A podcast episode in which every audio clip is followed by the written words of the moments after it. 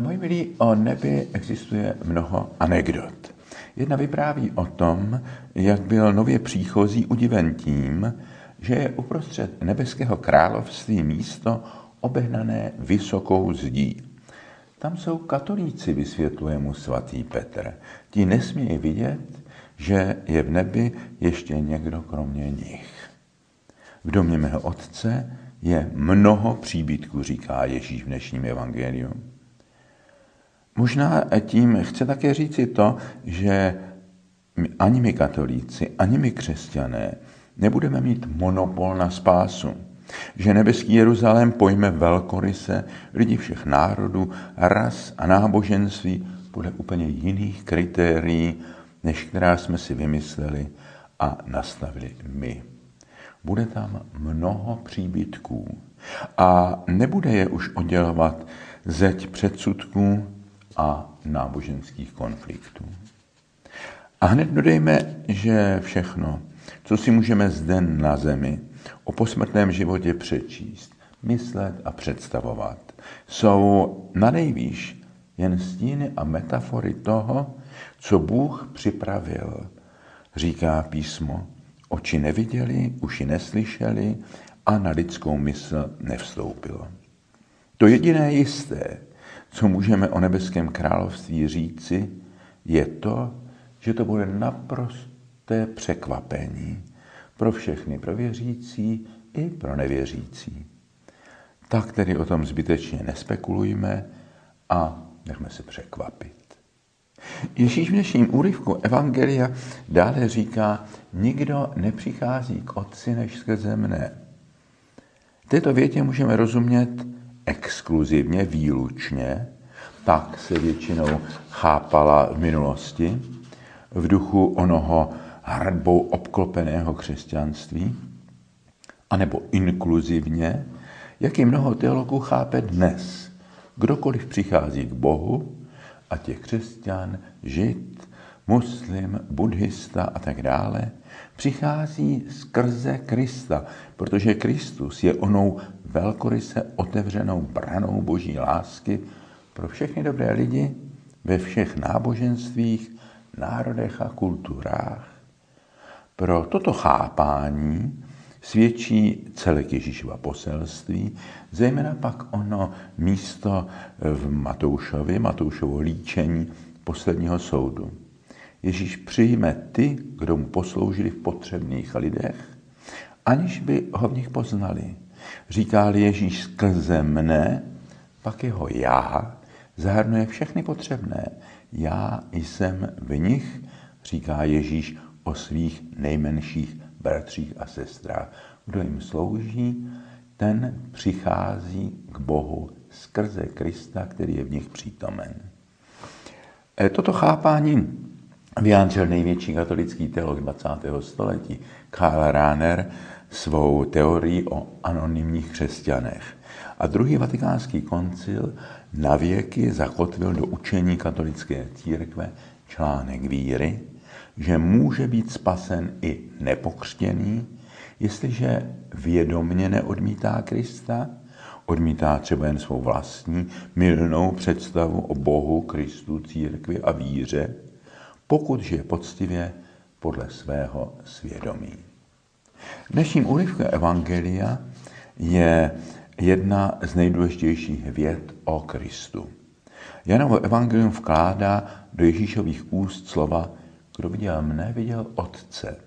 Já jsem v Otci a Otec je ve mně. Já a Otec jedno jsme. To je jedno z ústředních tajemství křesťanství. Ježíš je zajedno s Bohem, se svým nebeským Otcem. V katechismech se dočteme, že Ježíš je zajedno s námi lidmi a zároveň, že je zajedno s Bohem, Otcem. Je zajedno s námi ve svém lidství, je skutečný člověk, není Bůh převlečený za člověka, a zároveň je zajedno s Bohem v božství. Co však opravdu znamená věta o Ježíšově božství? Zde musíme být teologicky přesní. Udělejme si malou teologickou rozcvičku. Větu Ježíš je Bůh, Ježíš má vedle své lidské i svou božskou přirozenost, můžeme chápat jak pravověrně, tak hereticky. Heretická představa, blud monofyzitismu a blud doketismu, je ta, že Ježíš je Bůh a jeho lidství je jen zdánlivé. Že Ježíš je Bůh Otec. Stejně heretické by bylo tvrzení, že Ježíš je jen jakýsi druhý Bůh vedle Boha Otce. Z tohoto dvojbožství nebo trojbožství nás křesťany podezírají židé a muslimové. A je třeba říci, že některá nešťastná vyjádření dogmatu o Ježíšově božství a o trojici těmto nedorozuměním nahrávají. Tradiční teologie se snažila vyjádřit paradox jednoty božského a lidského eh, v Ježíšovi, té jednoty člověka Ježíše s Bohem, kterého on nazýval svým otcem, učením o Ježíšově dvojí přirozenosti, lidské a božské, v jedné osobě. Tyto věty, formulované jako výsledky teologicko-politických sporů antického křesťanství, zůstávají trvalou součástí pokladu tradice. Abychom jim však dnes správně rozuměli, předpokládá to osvojit si teologickou a filozofickou terminologii, celý kontext myšlení, které je nám víc než půl druhého tisíciletí vzdálené. Pojetí osoby a přirozenosti je přinejmenším od osvícenství jiné než v klasické metafyzice.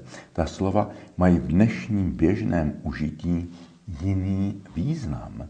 Proto pouhé mentorování dogmatických definic může snadno vést k nedorozuměním. Dnešní biblická teologie jde proto hlouběji k novozákonním pramenům. Autorům evangelií by totiž oni starověké a středověké teologie byly podobně cizí, jako jsou dnešnímu myšlení.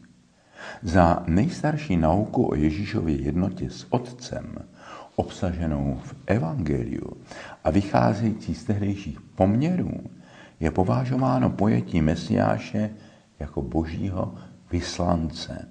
Vyslanec byl v tehdejším světě pokládán za splnomocněnce, který natolik zastupuje panovníka, že požívá stejné úcty a důstojnosti, jaká patří panovníkovi samému. Původní novozákonní chápání Ježíšovy jednoty s Bohem, kdo vidí mne, vidí Otce, a já a Otec jedno jsme, vychází z chápání Ježíše jako mesiáše vyslaného a splnomocněného Bohem. Novozákonní autoři nemyslí v mnohem pozdějších řeckých a římských kategoriích podstat. Úzia, substancia, a osob, prosopon, persona, hypostatické unie a podobně. Jedna zajímavá německá teoložka 20. století domyslela onu myšlenku zástupnictví ještě dále. Ježíš je zástupcem Boha na zemi a my křesťané jsme Ježíšovými vyslanci, zástupci. Ježíš říká, jako otec vyslal mne, tak já posílám vás. Jako Ježíš pravdivě a autenticky interpretuje Boha, kdo vidí mne, vidí Otce, tak křesťan svým životem má interpretovat Ježíše pro svou dobu a své prostředí. Vzpomeňme na Františka z Asízy a mnoho kanonizovaných i nekanonizovaných svědců, kteří tvořivě, originálně a svým životem interpretovali a zpřítomnili Krista. A vzpomeňme na vůči myšlenku našich letošních velikonoc. Kristovo vzkříšení pokračuje. Kristus žije v křesťanech ve svých vyslancích. Amen.